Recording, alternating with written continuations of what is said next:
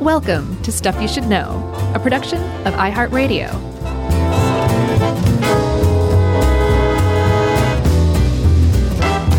Hey, and welcome to the podcast. I'm Josh Clark. There's Charles W. Chuck Bryan out there. Jerry's here. Special guest Jerry. this is Stuff You Should Know, the super subversive edition, Yeah. which is, I mean, it's a it's subversive, but not f- coming from who you'd expect. In this case, the subversive people, Chuck, are two of the crookedest, worst Americans to ever take a breath of life in the United States. Yes. Uh, Hoover and Nixon, right? Yes, Herbert Hoover and Charles J. Nixon. No. Oh no, not those two.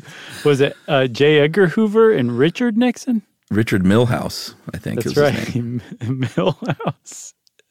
That's right. So you picked this one, right? Um, Yeah. I think we got uh, help from our buddy. Was it? Um, oh, it was a Grabster article, right? This is a Grabster. So, um, why did you choose this one, Chuck? I'm just a Beatles nut. I'm reading a massive Beatles book and just I'm always thinking about the Beatles, so this isn't something I knew a ton about. Yeah. So now I now I know more. What are you thinking about the Beatles right now? They could write a song.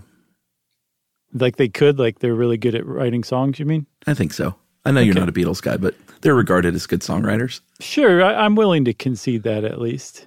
Yeah, I'm a grown person. I'm uh, uh, I can concede when I'm wrong or when I've been bested. I think we differ on Yoko Ono though, so that'll be, you know, that's where the tables are turned.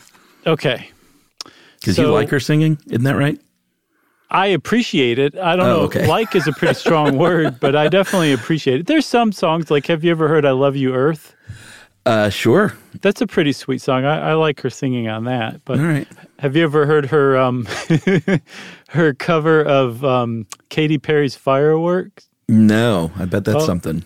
I, she did it at um, maybe MoMA or the Met or something like that, and she's just standing there wailing. She's not singing words or anything like that, just wailing. And it was her cover of of Katy Perry's "Firework," and it's it's pretty great to see. I'm sure if you look it up on YouTube. But I, I appreciate a lot of her stuff. How about that? I appreciate her as a human, and it's Yeah, always fun to look back at uh, at performances, live performances uh, with Lennon when she would do a full like four or five songs in the row in the middle of like Madison Square Garden concert, and you could kind of see his his backing band just kind of like, oh boy, I can't believe we're doing this. I can't believe she's really doing this. Right, right. Um, and she's actually pretty strongly implicated in this whole thing. We're talking about John Lennon um, being pursued and and surveilled and basically harassed by the FBI um, in the in 1972, actually 1971, 72, I believe, um, for a very specific reason. And it was at a time when John Lennon and Yoko Ono had just got married. They got married like two, two, three years before, and um, were a very famous couple. The Grabster argues that they may have been like the first genuine celebrity activist couple who actually used their celebrity as a way to um, help help influence or help causes that kind of thing. Um, and by the time 1971 72 rolled around, Richard Milhous Nixon was actually running for reelection again. And he decided that he didn't like people like John Lennon running around conceivably swaying the vote, particularly among newly minted voters in the 18 to 21 year old block. Yeah, I mean, he and Yoko had uh, been contributors to causes, uh, working class causes. It's sort of the notion that uh, Lennon was always known as the working class hero, but uh, of all the Beatles, he grew up more solidly middle class than any of the rest of them. And not to say that that was a false persona, but he definitely sort of um, sort of jumped and sort of leaned into that, as uh, Noel Brown would say uh, as far as is his persona. And I think a lot of people that don't dig deep kind of think that John Lennon grew up in, with a very hard scrabble life there in Liverpool, uh, which is not the case. But um, as a result of that, he championed the working man. He and Yoko contributed to causes. Uh, he became, along with Yoko, uh, very much uh, pacifist activists. And if you're a pacifist activist in the early 70s, you're not going to be a big fan of Richard Nixon, and he's not going to be a big fan of you because he was uh, he was not shy about war. No, he really wasn't. He'd even ca- campaigned, um, I think, in '68 on ending the Vietnam War, and then actually went the exact opposite direction with that. Um, there was a lot. If you were a pacifist, there was a lot to be upset about in the '60s and early '70s because of Vietnam alone. You know. Yeah, for sure. Uh, one of the ways I think that got the most press that when people think about John and Yoko's activism is the bed ins that they had. Uh, that is B E D dash I N S. And that is, if you don't know what those are, that's when you lay around in bed and you invite the press to come to your room and talk to you while you lay around in bed and Right. why you're, why you're laying around in bed. And it looked kind of ridiculous to a lot of people, uh, especially people on the right. But um, John Lennon's whole kind of point, and he was very tongue in cheek, kind of had a great sense of humor. But I think it all sort of stemmed from that, which is like, hey, all you got to do is stay in bed and not go and start wars. And this is a pretty ridiculous way to drive that point home. Yeah, yeah. Like rather than having to like go out and oppose violence, you could oppose violence just by laying around in bed and doing nothing, letting your hair grow. I think is what they were saying, Sure. which is pretty awesome. And and the thing is, is it's John Lennon and you know Yoko Ono, and they're sitting around in bed with the press in their hotel room, and like that in and of itself is getting press. And then if you say, well, what is all this about, and you read a little further into the article, I don't know, maybe it kind of gets you in just the right way, and all of a sudden you start thinking that way too. And to the people who were, you know, running the whole uh, military-industrial complex, that that I mean, that's a threat, um, even if it's just a threat of, the threat of saying like, just don't. You don't even have to oppose war. Just don't do anything, and, and that opposes war in and of itself. And that was like kind of the way things were at the time. Like there was a lot of a lot of people in power who were really opposed to that kind of thinking, who were opposed to people who were opposed to Vietnam or war in general or violence of any kind. Um, there was a big opposition to that, and the people who were running the show in the United States were chief among those people. Like we said, Nixon as president and then running for reelection, then J. Edgar Hoover, who was not shy at all about doing whatever he needed to to quiet dissent. Like he would generate dossiers on elected officials, uh, especially ones who were more uh, liberal, to to basically keep them in line by threatening them with blackmail or even the threat of blackmail. You know. Um, there were plenty of hippies who got their heads cracked in. There were people who were surveilled. Um, we did an episode on the Black Panthers, if you remember. We talked about um, COINTELPRO, the whole program to basically undermine and smear the Black Panthers in the public's mind. Like the J. Edgar Hoover was a a, a vicious, terrible human being. Um, and he ran the FBI for decades and was still running the FBI when they started to target John Lennon. Yeah, so to set the stage here uh, of kind of how this all worked out was um, John Lennon had, uh, he was able to enter, the whole thing kind of boils down to whether or not he would be allowed to live in the U.S. or whether or not, uh, if he was eventually allowed to live in the U.S., if they could legally deport him. So he was able to enter the U.S. on a work visa in 71. And concurrent with this, uh, Yoko Ono had a custody battle going on. Uh, she had a daughter from a previous marriage in the early 70s, and she wasn't going to leave at all. Uh, she was legally there. They did try and deport her. They didn't know that she had a green card already, which was sort of the first foible in this thing. Right. But they um, they knew that they had a lot of leverage over Lennon because if they deported him, he would be without his wife, who was going to stay there. So they had this leverage. Uh, Lennon loved living in New York City. That's where he wanted to make his permanent home. That was so much so that that was also leverage that they had too. Yeah, absolutely. And so Nixon's up for reelection in 72. Um, he would go on to win, you know, in a big, big way against McGovern. But they were, you know, they were a, an or, I was about to call them an organization. They were an administration that was very paranoid. Um, they would obviously, with Watergate, they showed that they were willing to do anything to ensure their victory. Yeah. Uh, and that included being really worried about people like John Lennon. Uh, I don't think he was at the top of their list of things to worry about, but he was on their list uh, thanks to Strom Thurmond, of all people. Yeah, so Strom Thurmond, the horrible segregationist senator um, from what South Carolina, right? Uh, he he actually kicked this whole thing off because I guess I, I, he noticed that John Lennon was was you know he was a left leaning rock star activist. He's I, he seems to have been one of the first people to notice the activism that was developing among John Lennon and Yoko Ono, and to perceive it as a threat to the establishment because all those um, recently enfranchised 18, 19, and 20 year old voters who hadn't had the right to vote until the 26th Amendment had been passed. Uh, I don't remember exactly when it was passed, but it was between 68 and 72 because 72 is the first election those younger kids were going to be able to vote in.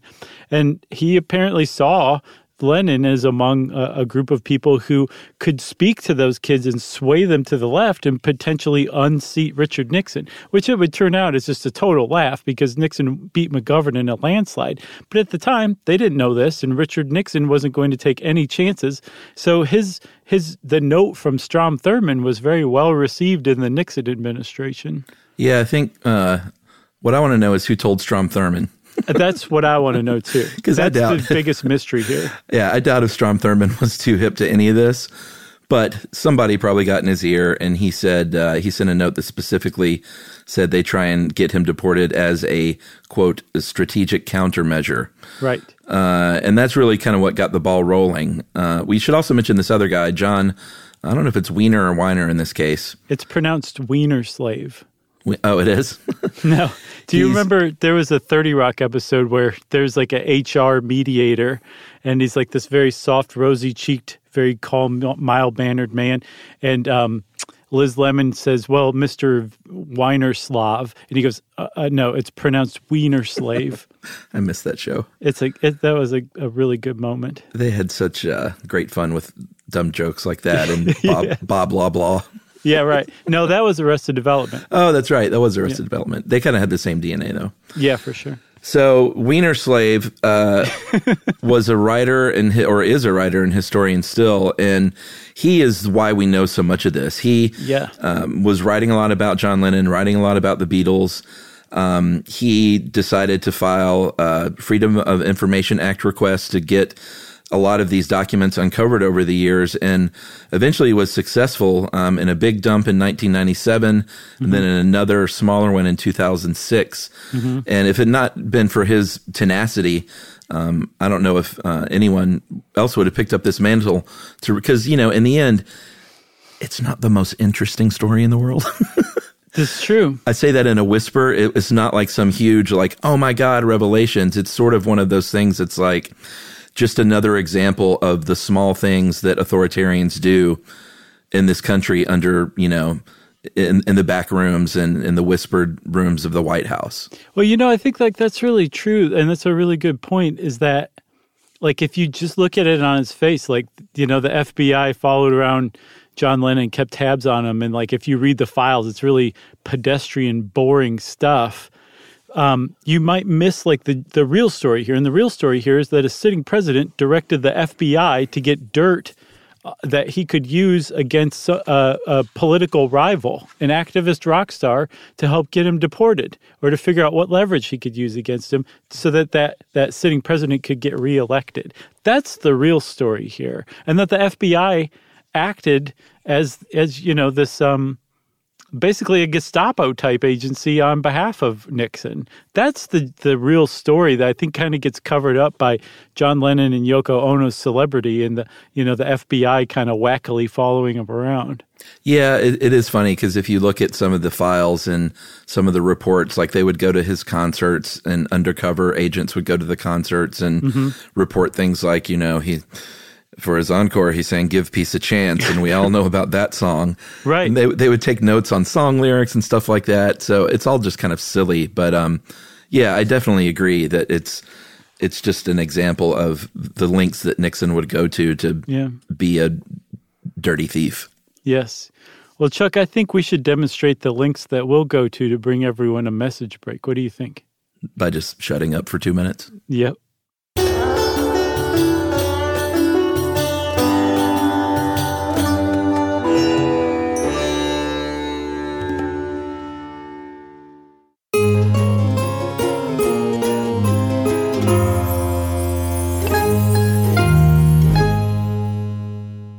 Okay, so the whole thing um, started eventually. It wasn't clear what was going to happen, but the real thing that kicked all of John Lennon's big problems off was that he was arrested in 1968 in London for possession of narcotics. Um, I'm making air quotes you can't see because he was busted with some pot, I think maybe some hash, um, and like rolling paraphernalia. Just some really BS beef um, that they got him on in, in London. There was some true believer, zealous anti drug cop named Detective Sergeant Norman Pilcher, um, who was later uh, jailed actually for committing perjury uh, as a police officer. Um, but he. Uh, he was alleged to have planted the evidence that may or may not be true, but it was like a, a, a rap that Lennon shouldn't have had on him or Yoko shouldn't have had on her. Um, that they, they just wanted a high profile bust.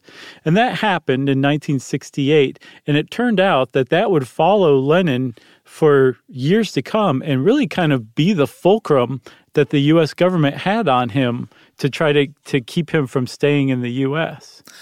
Yeah, I mean, he wasn't even doing heroin at this point, I don't think. No. Uh, so they should have waited if they wanted a real case. Well, it makes you wonder. Like I, I, I remember hearing in our, I think our Black Panther episode, that the FBI was not above like addicting uh, activists and dissidents uh, with heroin, like turning them on to heroin and then getting them addicted, and then just you know taking them out of the game like that. Yeah, I think Lennon never shot heroin. That was his jam. Okay.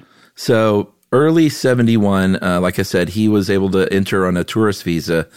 And then when Nixon uh, and his cronies get going on the deportation, the whole thing was based on the fact that he had overstayed his visa. Mm-hmm. Um, but along with that, it was very valuable to them that he had a uh, a drug conviction under his belt at that point. Right. Yep. So they were surveilling him. They were surveilling other artists around the country too, uh, who they thought were subversive and sending messages. Um, Lennon, speaking of getting busted for pot, Lennon uh, very famously wrote a song called John Sinclair mm-hmm. uh, in support and did a tribute, or not tribute, but a, a, a concert in, um, I don't know if they were raising money. Yeah. Or just awareness. Both. Okay, for John Sinclair, who was a poet, he was the manager of the the MC5, great great rock band, um, and he offered two undercover cops uh, a couple of joints and went to, he had already had a couple of minor pot offenses, but he went to prison for 10 years for this. And uh, a big refrain in that song, John Sinclair, which is a cool song and very, um, rootsy and bluesy, not like very Lennon at all, uh, is 10 for two, 10 for 2 mm-hmm. is what they keep saying. 10 years for two joints. Yeah, that he sold to an undercover cop, right? Yeah, but it worked. He actually was sprung from prison shortly after this concert. Yeah, like two days after. And some people say, eh, I think that indicates he was already going to be sprung. That the Michigan Supreme Court knew this was a uh, this is a trumped up charge. But other people say no, the the concert surely had some impact. But Sinclair is um so the the point about Sinclair and John Lennon is John Lennon performed the song. He was the headliner at this concert in Ann Arbor, and he had been coordinating with other people in John Sinclair's orbit um, that were prominent figures in the New Left. And at this time, in the early '70s, the '60s had ended. Um, the the it had become clear that flower power hadn't worked. The evil people were still in charge. So what was next? Uh, maybe nonviolent coordination and um, and resistance wasn't the way to go. Now, Lennon and Yoko were dedicated pacifists. They didn't want anything to do with violence. They didn't condone violence. They didn't like violence in any way, shape, or form. But there were elements in the New Left um, who weren't necessarily convinced that that wasn't the only way to to change the course of, of the United States and get rid of people like Nixon and, and his cronies. Um, and so if you're watching this from the outside, like you're J. Edgar Hoover and Richard Nixon, you're watching the people on the new left and you don't know which way they're going to break violent, nonviolent, who knows? But you're treating all of them with suspicion. And all of a sudden, John Lennon, one of the most recognizable and popular people on the planet, is suddenly hanging out with some of these new left cats that you don't know which way they're going to go, violent or nonviolent. And that really drew the attention of the FBI to John Lennon. It wasn't necessarily he and Yoko and their pacifist stuff. It was uh, some people think that it was his involvement with genuine bona fide new left activists like uh, John Sinclair or like um, like Bobby Seale. Um, uh, like John Sinclair founded the White Panther Party, which they had a 10 point platform, like the Black Panthers platform. And the first platform in the White Panther platform is that it's fully in support of the Black Panthers 10 point platform. So he's hanging out with a bunch of people that um, had proven themselves as, as, as dyed in the wool foes of the Nixon administration. That definitely caught the FBI's attention. Yeah, and they had big plans. Uh, they got together, and uh, I think their first meeting was at the Ala, Allamuchy Township. That's how I'm going to pronounce it. the Scaramucci Township in New Jersey, and initially called themselves the Allamuchy Tribe, but uh, wisely changed their name to the Election Year Strategy Information Center. Right. And their plan was in 1972 is to host this, and Lennon gave them money. He gave them like 75 grand to kind of get going mm-hmm. and said, here, let's do a bunch of concerts with the help of John Lennon all across, uh, all across the country in 1972. We can have different artists performing, different speakers, um, you know, like pounding home the anti-war message. And then as these concerts roll closer and closer to the election, it'll culminate in a big protest at the RNC in Miami. Um, this is all very legal stuff. It wasn't, uh, they weren't staging riots or anything. These were just concerts, awareness, um, trying to keep Nixon from winning. And Nixon got worried, and he knew uh, that, like you said, the influence that someone like John Lennon could have was like he didn't have anyone on his side.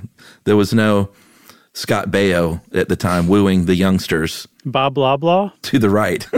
oh, he was Bob Blah Blah, wasn't he? Mm-hmm. That's funny. Um, so this is all going on, and this is kind of what ramps up the pressure to get Lennon out of there. Uh, this custody battle's going on. They know about that, and so their their first step was to instruct immigration and naturalization to try and say, "Hey, you've overstayed your visa. You got to get out of here." And Lennon knew this was coming. This is no secret. He had gone on TV shows talking about being uh, followed by the FBI being uh, having his phone tapped, which we still aren't sure if that really happened. Mm-hmm. Uh, I think it says officially that there was no legal phone tapping in the FBI documents, but that throwing that word legal in there right. just kind of makes you think like, well, were there any illegal ones that you're not going to tell us about? Yeah, I read I, I, I read an interview so this is like the the depths of my depravity. I didn't even listen to the interview. I read a fresh air interview with Jon Weiner or Weiner um, a, about this, and he said that in the the FBI responded and said they they found no evidence of illegal wiretapping by the FBI or no legal wiretapping by the FBI. So so Weiner's like, okay, does that mean they were doing illegal wiretapping, or does it mean that they didn't look very hard for evidence? It, it doesn't mean that they weren't tapping his phone, is what he's saying. Right. Uh, it at least made Lennon paranoid enough. Yeah. Like he wasn't just not he wasn't not sweating this. He was this made him very paranoid, um, and with good reason. But he took to going next door at the uh, Dakota building, so he would let Lennon use his phone in his apartment uh, to make phone calls and I guess, you know, assist with the calls at the same time a little bit. And then the FBI said, you know what could really help is if we could bust them currently for narcotics in the United States. If we have an active charge, drug charge against them, and Hoover sent it out himself. He said, quote, for info on a bureau, uh, NYCPD Narcotics Division is aware of the subject's recent use of narcotics which is like every day, and are attempting to obtain enough info to arrest both subject and wife Yoko based on PD investigation. Yeah, and by this time, I'm thinking he was using heroin. I think that's what they were referencing as his recent use. Oh, really? I didn't think that started till later. I thought it was the early 70s. I thought it happened during his lost weekend, but I may be wrong on that. I'm not that far I, along. I'm in the book going to err toward you then, because I'm just surmising here. I'm not the one who has a big old book of Beatles history. so um, I don't know. They never they never actually busted him, right? This was all just like they were planning on doing this, but they never needed to. I don't think he was arrested uh, in the United States, was he? Yeah, I didn't know. I didn't get that impression, but but it seemed like everything was kind of barreling toward that, and even like you were saying, the FBI was like, "We've let the NYPD know to to to go do this." Um, so, and if you take a step back, like this is some heat, this is some pressure that they're putting on John and Yoko. They're basically saying we're going to split you guys up by deporting John because we know that Yoko's not going to leave the country because of this custody battle. She can't afford to, so she has to stay here. So if we threaten deportation to John Lennon, it might actually um, keep him in line. And the FBI used the word neutralized, that they were seeking to neutralize Lennon. Um, and I guess some people who don't dig very deeply into the story are like, they were going to assassinate John Lennon. And um, Jon Weiner, Weiner um, has pointed out, like, that's not at all what they meant. They meant, like, basically making him ineffective, like um, taking him out of the game, basically, one way or another, um, but not killing him, just convincing him through putting this undue, unfair, undemocratic pressure on him to drop his activities with the new left. Yeah, and they and by the way, I think I think he probably was using heroin in the late '60s and had an on again, off again. But either way, he So uh, so that makes sense because I did see that guys like Jerry Rubin and um, uh, I think Rennie Davis, a couple of like the Chicago Seven, like they didn't even like hang out with him because he was doing too many drugs. And I, I I'm guessing that it wasn't like he was smoking so much pot we can't even talk with him anymore. Like I think he was shooting dope and they weren't, yeah. Well, he never shot it. He always smoked it. or Um, smoking dope. And but he and I think he and Yoko were doing heroin actually before the Beatles broke up at the end. okay. uh, when they were sort of estranged, not the with the Beatles, not John and Yoko. But um, at any rate, these, like I said, these investigations are going on, and they're going to his concerts, and they're not even sending back information that really means much. They're even saying some of these informants, like, you know what, they're they're not even really down with like the new left isn't even down with them because they think they're just uh, quote self aggrandizing rock stars Yeah. uh, or there's little chance that they'll accomplish anything because they spend all their time doing drugs. They're kind of sending the message like, you, you really don't need to worry so much about John Lennon. He's not much of a threat. Yeah. Uh, kind of one of the funny things about this investigation was when, um, and Lennon was one of the most famous people in the world, one of the most recognizable faces in the world on planet Earth, along with Yoko Ono. And the FBI passes around a sheet with Lennon's picture on it so they can recognize him. But it was the wrong photo. It was of a different human being. It wasn't even John Lennon. yeah, it was a street busker from the West Village named David Peel. So funny. who had a record that I guess John Lennon helped produce or something. And he looked vaguely like John Lennon, but that was the that was the picture that the FBI passed around to the cops of the wrong guy.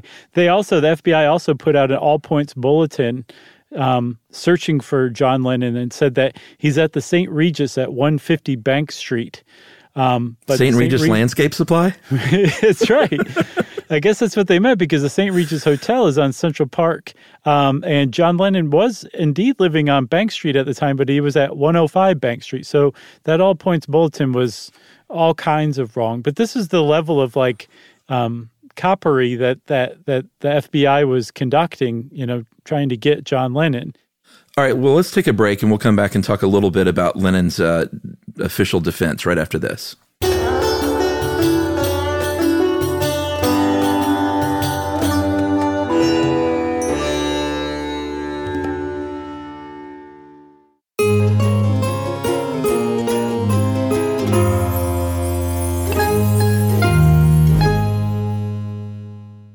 Right, so John Lennon is not going to take this lying down. Uh, he was he was paranoid. He was going on like the Mike Douglas show and talking about the FBI coming after him.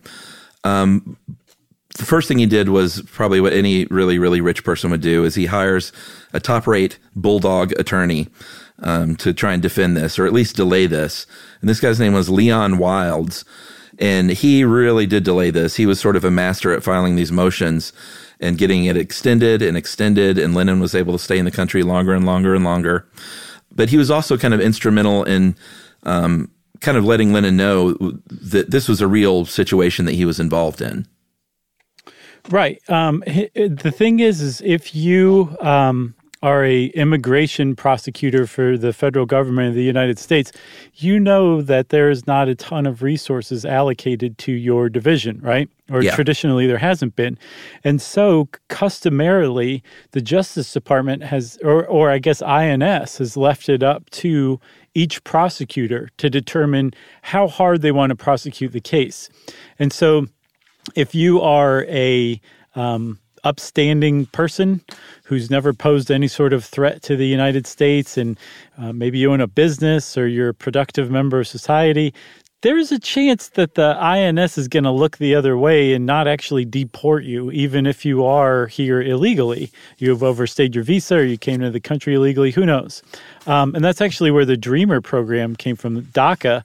Uh, it basically said, like, the, these particular immigrants were brought here as children and they um, pose no threat.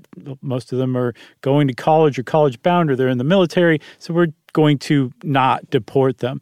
Um, and what what Lennon's um, lawyer told him was like all of this is true and yet they're putting the heat on you like i have never seen.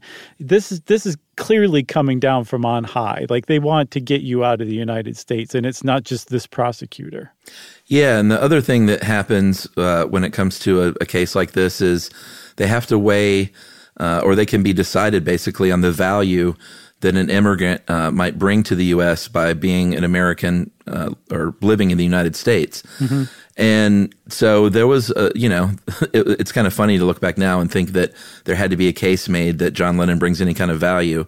But they did. And there was a series of letters written um, by Bob Dylan and Joan Baez and Joyce Carol Oates, Leonard Bernstein, John Updike, just a series of very famous artists. Mm-hmm kind of arguing in favor of John Lennon being allowed to live here. It was sort of a flood of uh, public outcry, like what you know, what little was known back then, at least. Like you can't let just there, there's tremendous value to letting John Lennon stay in this country.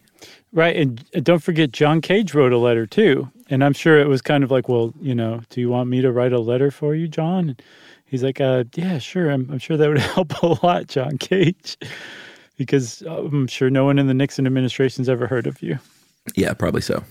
So, um, the the one kind of the, the, upshot. I'm just going full on using this word now. The upshot of of that letter writing campaign was not even just so much to demonstrate the value of of John Lennon remaining in the United States. It was if you kick him out, like there's going to be a public outcry, and you're going to be held to account and asked to explain why you guys kicked him out. Um, so it did have a bit of that combined with um, his his attorney's tenacity. It kept John Lennon in the country. He was actually never deported, even though they were. He had a he lived for I think two or three years with a you have sixty days to leave the country order, and his his lawyer kept getting it extended and extended and extended. But for three years, that was the threat that he was living under. And again, if he was deported, he would leave without his wife, who had to stay in the country for her own custody battle. Um, so that was that was a, a lot of strain on him actually, and um, the the the worst part about this whole thing is not that the FBI did this and that the Nixon administration singled him out, or that it all came down to Strom Thurmond writing this memo to kick things off. It was that it worked. Like they sought to neutralize John Lennon and his political activism, and he stopped. He actually did. He gave in uh, in August of 1972 by announcing that he was not going to take part in that series of concerts that was going to culminate at the Republican National Convention uh, or uh, engage in any kind of activist activities any longer. He was just going to go back to being a, a musician again. Yeah, and by this point, uh, Hoover was dead. Uh, L. Patrick Gray was the acting director of the FBI, and in that same month, that August, uh, before the election in November, um, the FBI's New York office reported to Gray that he's no longer going to be involved with these concerts. He's no longer with the New Left. Um, we don't really need to worry about him anymore. Mm-hmm. Um, we're going to basically settle this case and close this case after Nixon wins the election. And like we said earlier, a couple of times by a landslide. So this is all sort of for naught anyway. Um, Gerald Ford ended up overturning Lennon's deportation order in 1975 that was already filed. And in 76, he got his green card and lived in New York very famously in the Dakota for the last four years of his life uh, before he was murdered in the street, uh, which I think we should do an episode on that at some point, maybe in a couple of years once this one is well in the rearview mirror. You bet. It'd be a good I one. Um, so if if uh, John Lennon apparently before he died, he gave a couple interviews and he said of this time like that it nearly ruined him as an artist. You know, like you said, he wasn't he wasn't just not sweating it; like he sweated it every day. It was a big, hairy problem in his life all the time, and a source of great stress. Um, so in addition to the stress, it, it it stole his focus. Like it made him think about that and like how much he hated the Nixon administration and how terrible the FBI was for how they were harassing him and possibly tapping his phone. And it just took his mind from his art. And he later said that it al- almost ruined him as an artist because the the work he was producing at the time was journalism, not poetry, as he put it. Yeah. which is a very sad effect, but it's it's a really real world effect when you've got something just looming uh, in the front of your mind that you can't get out of your mind, especially if it's dealing with badness. It's that has a, a terrible effect on you and and your life in general. It can produce an entire bad period of your life. You know. Yeah. Uh, he was like, I had to let Yoko sing a lot. I've got I have something I have to say. I don't want to forget it. In one of the FBI notes at that S- John Sinclair concert, the FBI informant reported that the song John Sinclair was not up to Lennon's usual standards, and you get this, Yoko can't even remain on key. that was an FBI informant. Yeah, he had a good ear, but and, you know, it, it. I like the song. It doesn't like belong up there with his greatest songs. Yeah. but it was very, it was very clear. It was sort of in the tradition of protest songs. It's got this acoustic uh, slide dobro guitar, and uh, you know, it, it sort of it fits in with the great folk songs of all time. I think, but not necessarily one of the great Lennon or Beatles songs. Is it as good as John Henry was a steel driving man? I think it's better. I like it better. Really? Yeah, and you know, like we mentioned earlier, the reason we know all this was because of Wiener's reporting, and uh, he eventually got those documents released, and there was, you know, in his circle, there was a big hubbub, like what's going to be in there, um, what what secrets are will be revealed, and really not much. What was revealed was um, embarrassment for the FBI, embarrassment that they released a picture that wasn't even John Lennon uh, embarrassment that they had a very unethical um, and perhaps even illegal um, motivation behind trying to get uh, uh, this person deported. And it was just egg on the face. And that's why they tried to keep it under wraps for so many years, hoping that it would not get out. Not because there were some uh, big revealing documents, but they were just like, can we just sort of act like this didn't happen? Yeah, so we'll we'll classify everything as a national security risk, and they did. And actually, that that last trove of documents, the little handful that trickled out at, in 2006, was a MI5, a kind of a British Secret Service um, file on Lennon that the U.S. said if they it was it, it that that last bit of document contained a file from a foreign government that had trusted the U.S. to keep it, and that it could result in e- economic, diplomatic, and military action if they were to release it.